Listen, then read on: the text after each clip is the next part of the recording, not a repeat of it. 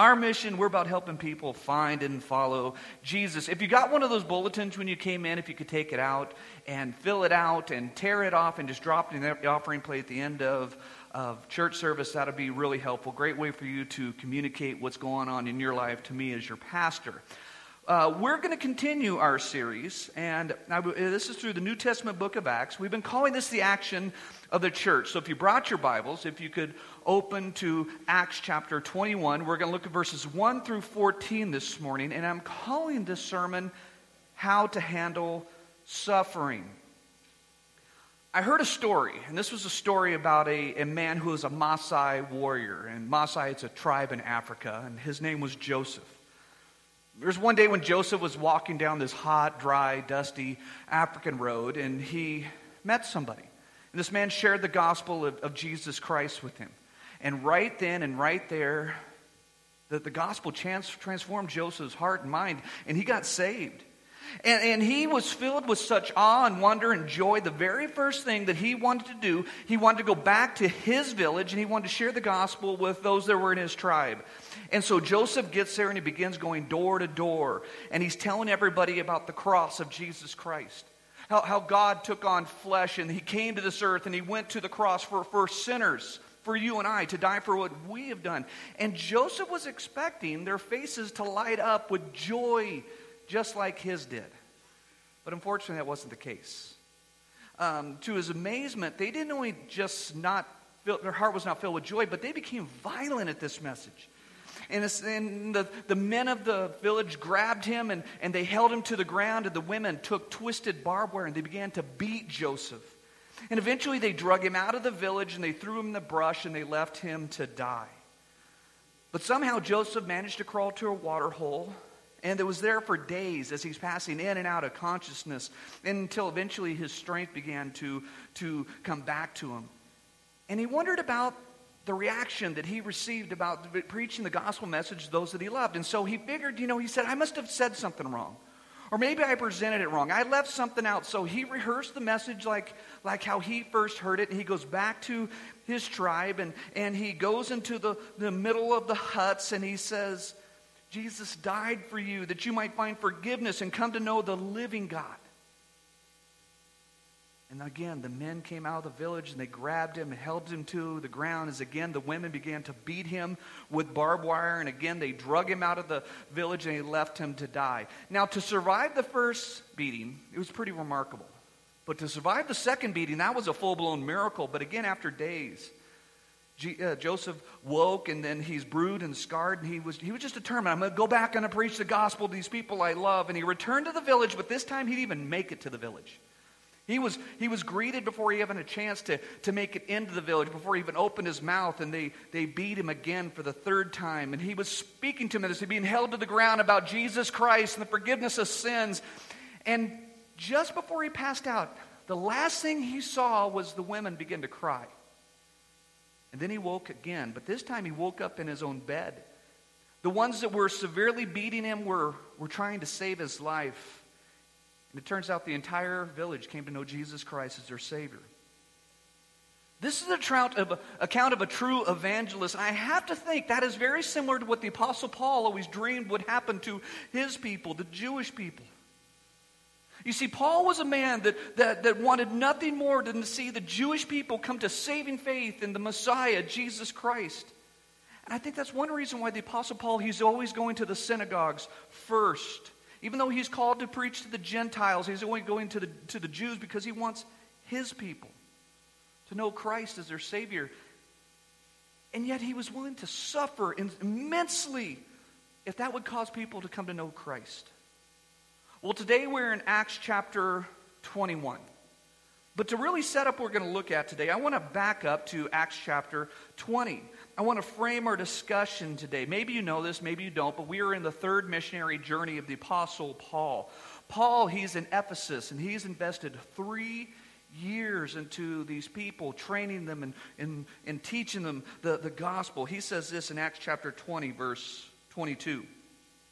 It says, And now, behold, I'm going to Jerusalem, constrained by the Spirit, not knowing what will happen to me there, except that the Holy Spirit testifies to me in every city that imprisonment and affliction awaits me. But I do not account my life as any value, nor as precious to myself. If only I may finish my course in the ministry that I received from the Lord Jesus to testify to the gospel of the grace of God. There, Paul, he, he's there in, in Ephesus, he's, he's meeting with the leaders, and he says, I'm going to Jerusalem constrained by the Spirit not knowing what will happen to me. Maybe some of your, your Bible translations say bound by the Spirit. Remember, before Paul, the Apostle Paul, was a soul winner, before that, he was Saul of Tarsus, and he was a persecutor of Christians. But then came the day he had a radical encounter with, with the living God, and it changed his eternal destiny. destiny. If we were to go back, all the way to back to Acts chapter 9, God tells a man named Ananias about what would happen to Paul in the future. Read Acts 9, verse 15. It says, But the Lord said to him, talk about Ananias, Go, for he is a chosen instrument of mine to carry my name before, to, uh, before the Gentiles and kings and the children of Israel. For I will show him how much he must suffer. There's that word. For the sake of my name. Paul is going to suffer being a, a, follower of Jesus Christ. And now here we are in the, in the, towards the end of the book of Acts, and really we're seeing this play out for the, what is going to be the last time. Paul suffered greatly for the, for the name of God. Paul was heading back to Jerusalem. And again, this is leading up to the last time he'll suffer for Jesus. This is, in a sense, the beginning of the end for Paul. Read in Acts 21, verse 1. And when we had parted, from them and set sail. We came uh, by a street course to Kos, and the next day to Rhodes, and from there to Patara. And having found a ship crossing to Phoenicia, we went aboard and set sail.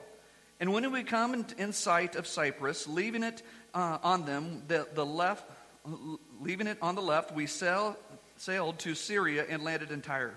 And from there, the ship was unloaded its cargo. And having sought out the disciples, we stayed there for seven days. And through the Spirit, we were telling Paul not to go to Jerusalem. When our days were, were ended, we departed and went on our journey. And they all, with wives and children, accompanied us until we were outside the city. And kneeling down on a bench, we prayed and said farewell to, the, to one another and went on the, aboard the ship, and they returned home. Verse 1 Luke uses the word parted, as the ESV says. Uh, the, the Greek word, it means to tear away. Okay? This is implying idea of trauma. That the Apostle Paul is, is, is feeling and experiencing trauma for leaving the people that he was, had been pouring his life into for three years. And the disciples at Tyre says, through the Spirit, they were telling Paul not to go to Jerusalem. The disciples are urging Paul not to go because everybody knows that when, when Paul gets to Jerusalem, there's guys there that want him dead. Okay, this isn't like, hey, they're kind of unhappy with Paul. No, they're going to murder Paul. And, and I think that's just wisdom. Where his friends are saying, hey, Paul, man, don't, don't, don't go to Jerusalem. I know you really want to go, but we don't want to see you die. Some theologians suggest that Paul was being disobedient in wanting to go to Jerusalem. But I don't think that's the case. Let me give you a couple reasons why I don't think Paul's being disobedient if we look at the whole of Scripture.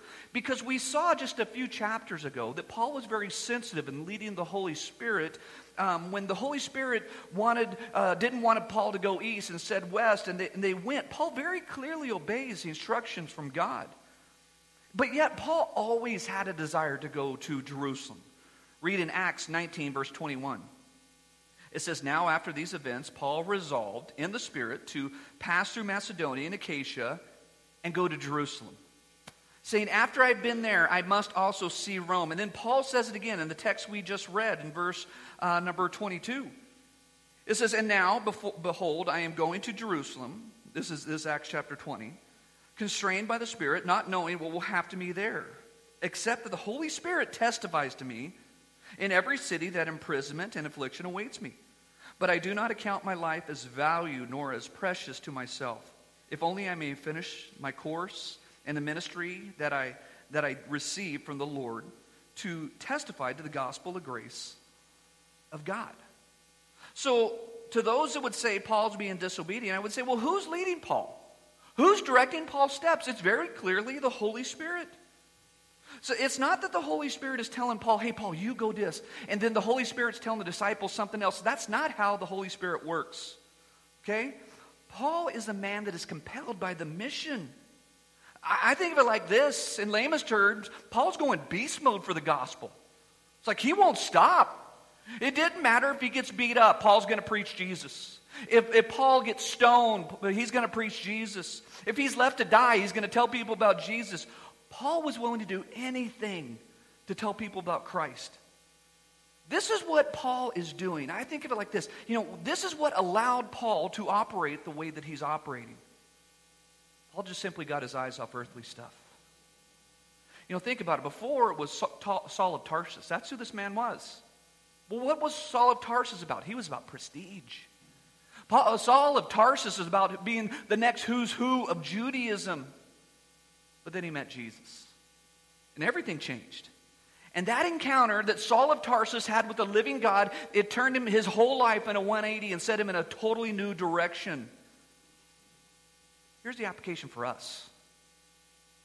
We should do the same, right? Is that Jesus any, any greater or less than the Jesus that came into our hearts and our lives and, and saved us? I, no.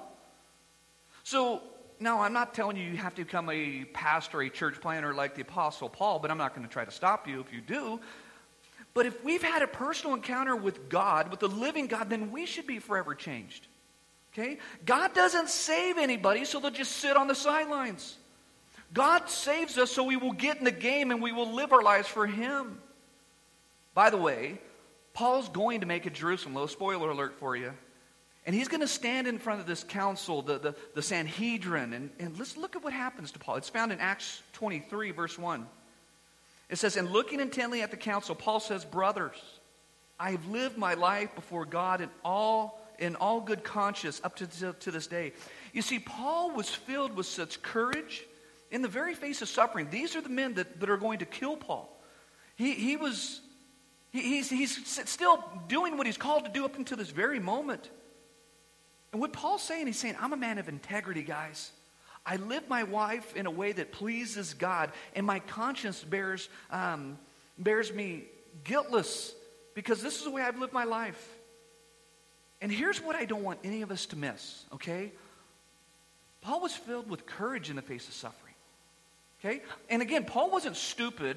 I would say his mama raised no dummy. He knows what's going to come to him if he says what he said. And as believers, you and I, we need to live with the same level of boldness as the Apostle Paul. But in order to do this, here's what we need we need a right perspective, right? Heaven should be on our hearts at all times. We need to get our eyes off this temporal, fleeting world, okay? And we need to get our eyes fixated on Jesus Christ. Paul had the courage uh, to know that when he gets to Jerusalem, He's going to be blasted with the wrath of these, these men that are against the gospel of Jesus Christ. And he went anyways. We need that. You and I need that. Paul was a man of biblical conviction. He, Paul knew that the Word of God, it was the ultimate authority. That's what Paul said, and you know what? That's what Paul lived. His life reflected it. But in order to have biblical convictions, I would say it's a product of two things. You ready? A biblical conviction comes from a commitment to Scripture as your ultimate authority. Okay? A biblical worldview, it shapes how you see the world through the lens of Scripture. But there's things that, that shape other people's, people's worldview, right? Okay? There's, there's things that come into our hearts and minds, and it really shapes the way we see the world. And one thing that shapes people's world is their opinion. If your opinion drives your worldview, then you'll be constantly worried about what other people think rather than what God thinks. Some people are just driven by their feelings. And if the, your feelings drive your worldviews, well, then your worldview is going to change day to day. That's what the cults are built on. Biblical conviction, the second thing it comes from, it comes from, a, from the courage to act on what you believe. Biblical conviction, it, it, it should drive us in the face of opposition. That means if you place your confidence in God, you're not going to be shaken by any external circumstances. Paul was willing to live out his biblical convictions. Paul was willing to pay any price for the name of Jesus. And I got to say, you know, there's people that talk a big game. They really do. So often we'll hear people today, they'll say, well, if somebody talks to me like that, I'll, and they'll play out what they say they'll do. Oh, if, if this happened to me, you know what I would do? And then they go on to tell us some story about what they would do in some situation. Well, here's the deal Paul did it. Paul said it, and then Paul did it. He, he backed his, his, his life up. It wasn't just lip service for the Apostle Paul. You know, what if I told you, I said, hey, if you show up to church tomorrow at 3 a.m., I'll give you a million dollars. Like, whoa, hey, that, that sounds cool. What if you really believed it? First, I don't have a million dollars, but pretend like you really thought, I'm going to give you a million dollars. You show up at 3 a.m. Let me tell you what you would do. Some of you would sleep in the parking lot. That's what happened. if that wasn't, you'd have your alarm clock set, the coffee to go off, and you'd be here at 2:45, right? Why? Because you really believe it. You believe you're about to get a million dollars here at 3 a.m. Well, here's why I'm going with this. Jesus said some things are pretty black and white, right? He, he said things like, Not everybody who says to me, Lord, Lord, will enter the kingdom of heaven, but the one who does the will of my Father. Jesus said, The Son of Man will send the angels, and they will gather out of his kingdom and cause the, all causes of sin and all lawbreakers and throw them into a fiery furnace. Jesus said that? Yeah, Jesus said that. He says, In that place there'll be weeping and gnashing of teeth. Jesus said, I am the way, the truth, and life, and no one comes to the Father but by me. And Paul was a man that lived his life like Jesus was serious when he said those words. Here's the deal far too many Christians live their life like Jesus is playing a game. I remember I, was real little. My mom's going to be in the next service, so she's going to be tickled. I'm using her in a, in a sermon. But when I was little, she'd say, Hey, you need to do this, and if you don't do this, there's some punishment coming. And then I would say something smart aleck, like, like little kids do. And my mom would say this she'd say, Hide and watch. You know what that means? That means, oh, that's going to happen. And you better be ready when that happens. So many people think that Jesus is playing a game, but I don't think Jesus is playing. Jesus is like, I said what I said, and you hide and watch. I don't think Jesus quotes my mom, but you know, and, and that's kind of what's going on here. Hide and watch if that's not going to happen. Here's the deal words are cheap, actions are what matter. Keep reading, verse 7 of Acts 21. When we had finished the, the voyage from Tyre, we went to Ptolemais, and we greeted the brothers and stayed with them for one day. On the next day, we departed and came to Caesarea. And we entered the house of Philip the evangelist, who was one of the seven, and stayed with him. He had four unmarried daughters who prophesied. And while we were staying there, a prophet named Agabus came down from Judea. And coming to us, he took Paul's belt and bound his own feet and hands and said, Thus says the Holy Spirit. This is how the Jews at Jerusalem will bind the man who owns this belt and deliver him into the hands of the Gentiles. When we heard this, we and the people urged him not to go to Jerusalem. And Paul answered, What are you doing? Weeping and breaking my heart, for I am ready not only to be imprisoned, but to die in Jerusalem for the name of the Lord Jesus. And since he would not be persuaded, we ceased and said, Let the will of the Lord be done. The Apostle Paul knew what was coming to him. He, he knew. So, so here's a question Who wants to know the will of God for our life? Anybody want to know that? Yeah, we got, got I want to know, right? You know, you guys are young. You still ask those questions, right? But there's something that happens when you get older, you kind of stop doing that, right? Yeah. Remember when you were younger? And I think some of us, I got to think way back. You're thinking, well, who should I marry? Where should I go to school? Should I buy a house? Should I rent? Should I work there? Should I work there? Should I have two kids? Should we have three kids? Remember back when you used to answer those questions, ask those questions? We're all like, yeah, I used to. But then we get older and more set in our ways, and we stop asking those questions. You want to know what God's will for your life is? It's found in the Bible. It's found in the Word of God. If you want to know what God wants for your life, read your Bible. Let me give you an example. Crystal clear what God wants for our life, found in 1 Peter chapter 4, 19. It says, Therefore, let those who suffer according to God's will entrust their souls to a faithful Creator while doing good. You know what God's will for our life is? That we'll do good while we're suffering. Suffering is part of the Christian life. That's probably not a verse you're going to hear preached in a lot of so called Christian churches, right? We're just going to skip that, that chapter in Peter. God's plan for our life is opposition. God's plan for our life is persecution. Suffering is part of God's will for Paul's life, okay?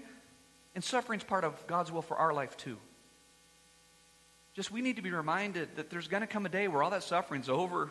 It's all gone, and believers, we're going to be in the very presence of the Lord. And so, a bulk of this, this message, I want to talk about suffering today. I want to talk about it in the context of Acts chapter 21. Because if we were to back up in the previous chapter, Paul's friends just told him, Don't go to Jerusalem. Bad things are going to happen. You know, it doesn't take a prophet to really know because that's just wise. It doesn't take a rocket science to know what's going to happen. The writing is on the wall. So I want to talk a lot today about evil, suffering that, that we experience in, in our world today. Did you know that the existence of evil is the number one reason why unbelievers list for not believing in God? That's, that's number one. And over and over and over again, people say, because there's evil, because there's suffering, you know what that means? There's no God. Let's be honest. Some of us may even thought that, if we're being honest. Maybe you've heard it. And sometimes it happens, and people ask, well, if God is real, well, why is this thing happening? And that's a tough thing to answer. When somebody's right in the midst of suffering, that is a really hard answer to, to give. But, you know, hopefully the rest of this message will it'll better equip us for when those times come into someone's life. Here's point number one for us. Point number one God is not the creator of evil and suffering. God's not the creator of evil and suffering. All the time people ask, well, why didn't God create a world that was that had no evil in it? Why didn't he do that? The answer is he did. He did. In Genesis, it says God created the world and it was good. So then where did evil come from?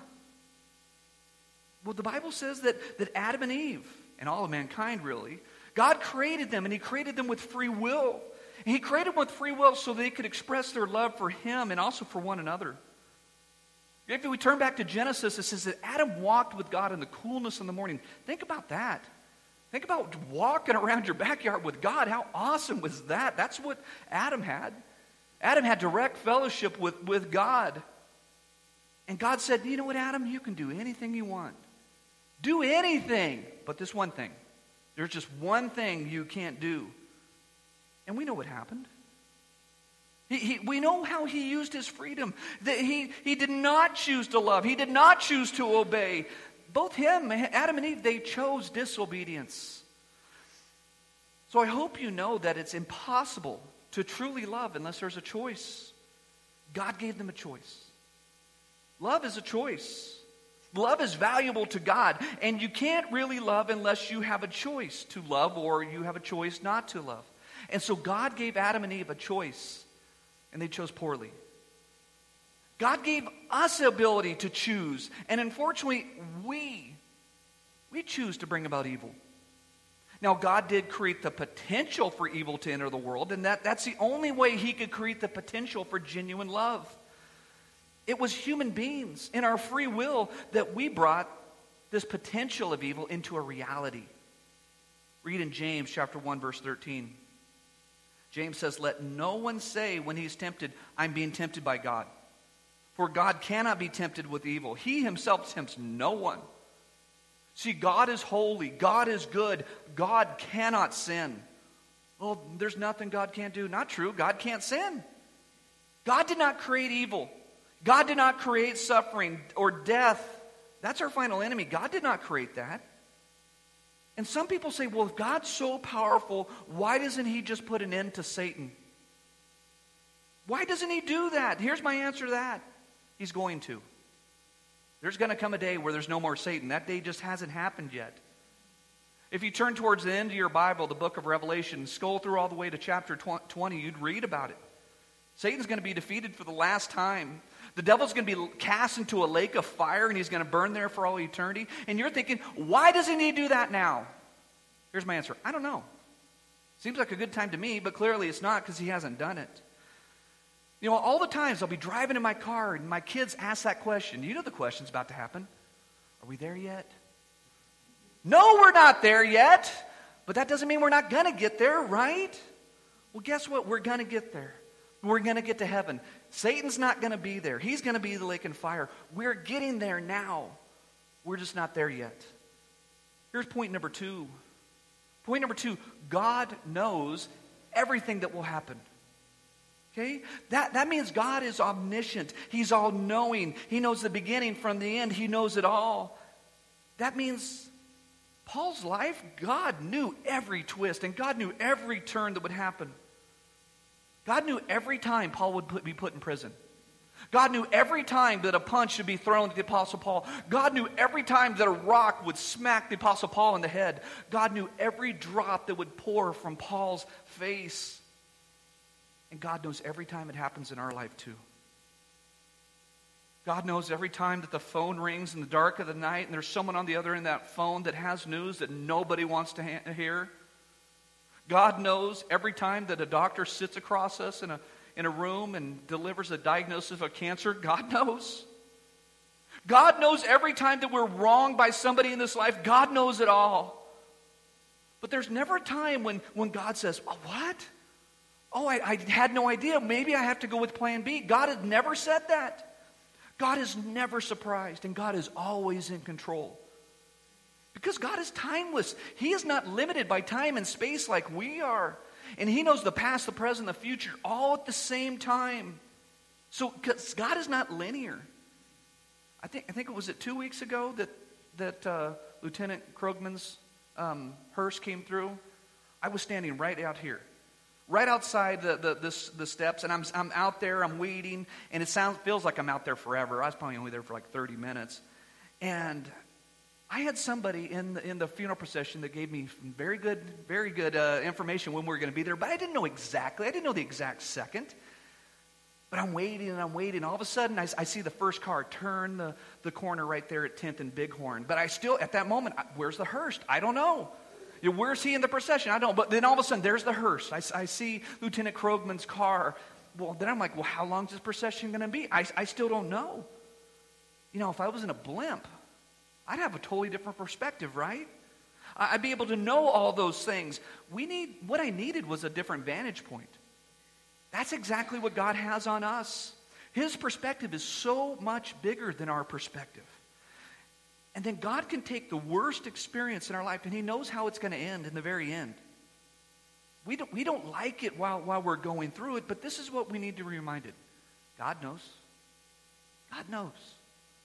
Rest in the fact that God knows. Here's the third point this morning. Point number three God allows suffering in our life. You see, this is what we need to know God has a perfect will and God has a permissive will. And that permissive will, it is filtered through the very hands of God. And that's why we need to be so thankful that our God is good and He's, a, he, he's our Father. You know, this is clearly seen in, in the story of Job. You know the story of Job? Job had it all and he lost it all. One day things are rolling for Job, and the next day everything comes crashing down. God allowed Satan to take everything away from Job. And sometimes we can't see the hand of God, but you know what we have to do? We have to trust the hand of God. Because when suffering rolls into our life or crashes onto our beach, you know, what's our typical response? Typical response is, Why, God? Why? Why me? Why now? Why is our first reaction, Why? Well, the answer is because we don't know. We don't know the answers why this trial is shown up on our, our doorstep. And even though it's unknown to us, just know it's known to God. You know, if we're not focusing on the why, there's some that don't focus on the why. If that's not you, then you focus on the duration of the why. Right? How long, God, are you going to allow this in my life? That's what we ask. Here's what we need to do. When we when we don't know the why and we don't know the duration of the why, we need to focus on what we know and not on what we don't know. Because here's what we know God is good. We know that. We know God is faithful. We know God is loving. We know God is kind. God is generous. And here's one thing know this God is always in control. So we just need to leave the whys to the God of the universe. You know, in the book of Genesis, there was a man named Jacob, and Jacob had a bunch of boys. And if you don't know this story, these boys are not exactly squeaky clean church boys. Okay, I'm going to say it like that. And Jacob wasn't exactly a model dad either. Well, Jacob had a favorite son, Joseph. You're not supposed to have a favorite son, but he clearly had a favorite son, and his brothers knew it. So, what they did is they grabbed Joseph and they threw him in a pit. They took his coat, they faked his death, and told their dad that, hey, some wild animals ate Joseph. And they sold him into slavery. There were some guys passing by at that time, and, and they, they sold him to him. God knew those guys were going to be passing by at that exact moment. And Joseph's taken to Egypt, and eventually he, he becomes the right hand man for the second most powerful man in all of Egypt. Things are going great until that man's wife falsely accused him of rape. God knew that was going to happen. And then he's thrown into prison, and then it's found out he can interpret dreams after a long period of time. You're getting the Cliff Note version here. Um, he gets out and he interprets a dream for Pharaoh, and then he becomes the second most powerful man in, in all of Egypt. And eventually a famine comes. His brothers come and he, they've got to get, a, get some food from their brothers, and then some more time goes by, and eventually he reveals himself to his brothers, and they are terrified. They're like, Our brother's going to kill us for what we did. I would say, rightfully so. And then Joseph says that famous line He says, What you intended for evil, God intended for good. You know, what they did was evil, but more than 20 years later, 20 years, God used it for good. You know, sometimes God waits for decades to take that terrible thing and change it for good But that brings me to my fourth point. Point number four.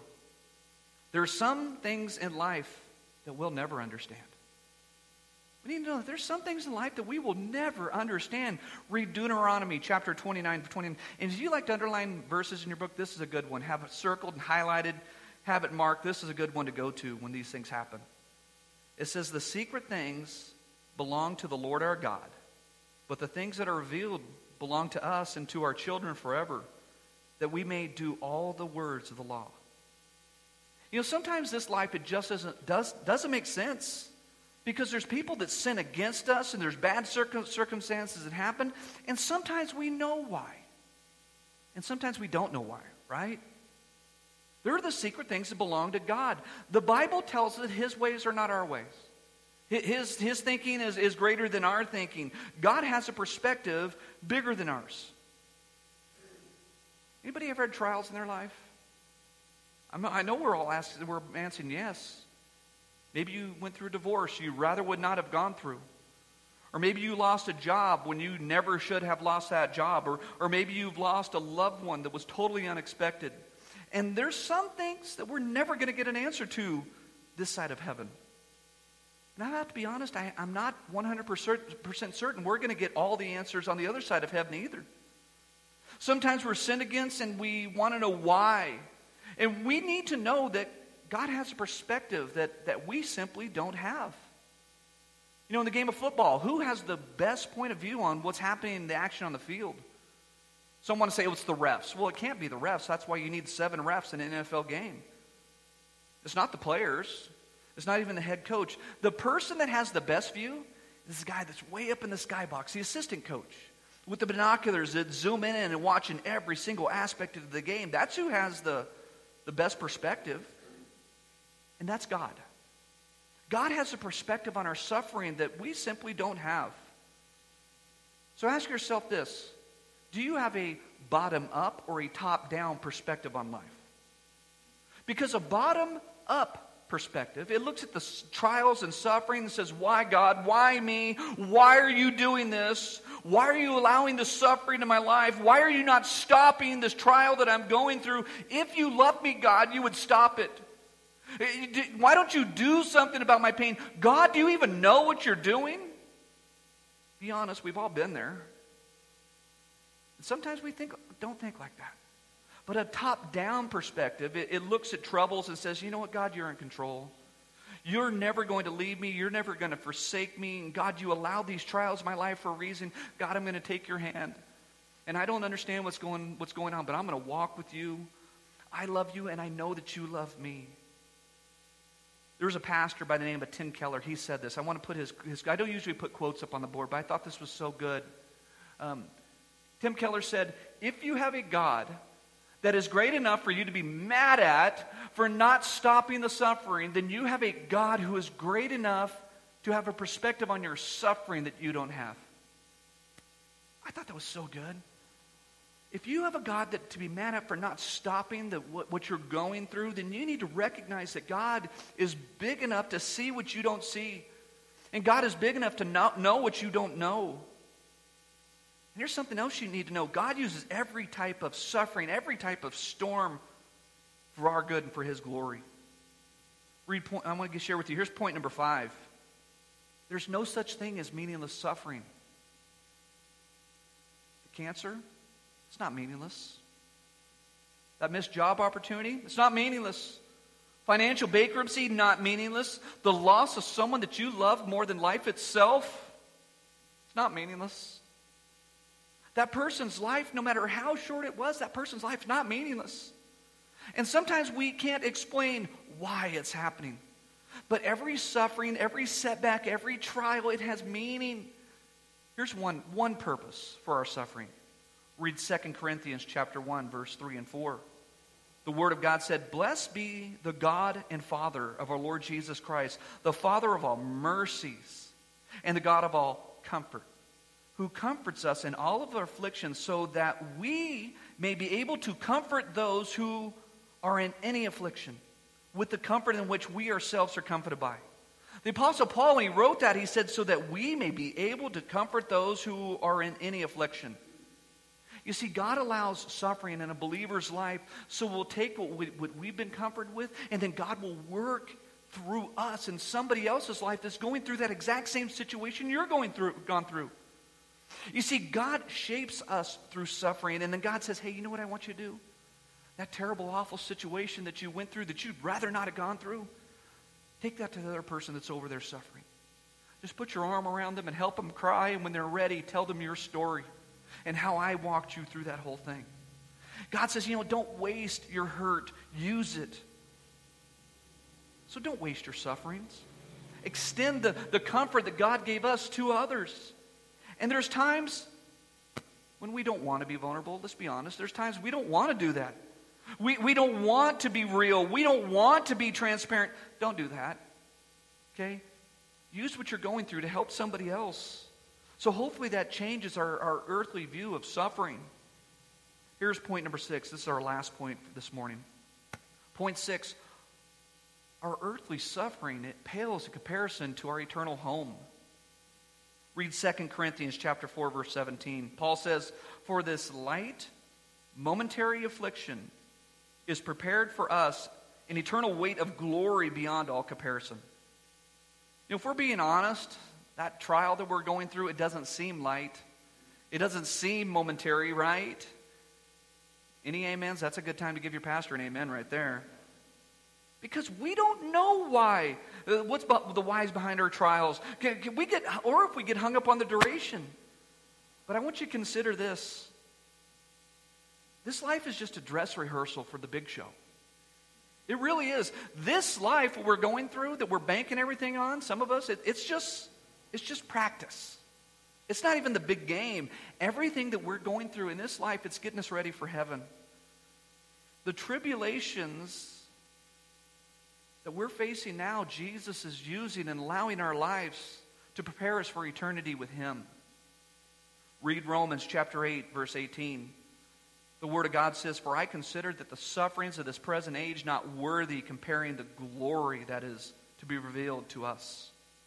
You see, God wants us to have a long view perspective on our suffering. Do you remember what I said earlier? I said, don't focus on what you don't know, focus on what you know. Keep your eyes on the who, that's Jesus. Stay in love with Jesus and run the race until you get to heaven. Read 1 Corinthians chapter 2 verse 9. It says, "But as it is written, no eye has seen, nor ear has heard, no heart of man imagined what God has prepared for those who love him." You know, heaven's prepared for you. So if you love God, if, if you're a believer, if you're saved by the blood of Jesus Christ, then here's what's going to happen the best is still yet to come. If you're not a follower of Jesus Christ, then you're going to miss out. You're going to miss heaven.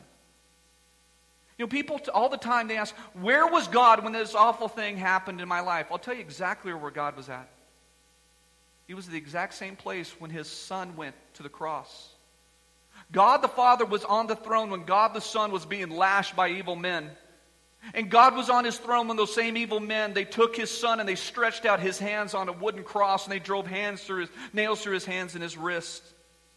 Left him naked, exposed for the entire world to see.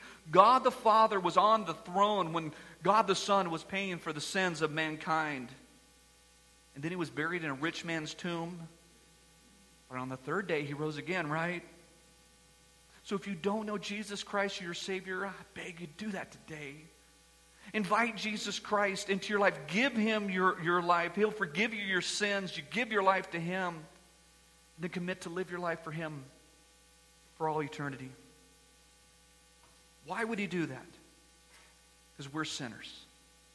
We are sinners at our very core. There's nothing good in us. But yet, while we're still, still sinners, Christ came and he died for you and me. And the Bible says, whoever calls in the name of the Lord, they will be saved. So that I, I, try to give people the opportunity every single message to call in the name of the Lord. And for most, it's through a prayer. When I got saved, I don't remember my prayer, but it was something along the lines of, Save me, God. I'm a sinner. It was something along the lines. And if you have never prayed anything like that, I would beg you to do that now. Say, Dear Lord Jesus, I'm a sinner and I need to be saved. You're the only one that can save me. I give you my life. I pray this in your name. Amen.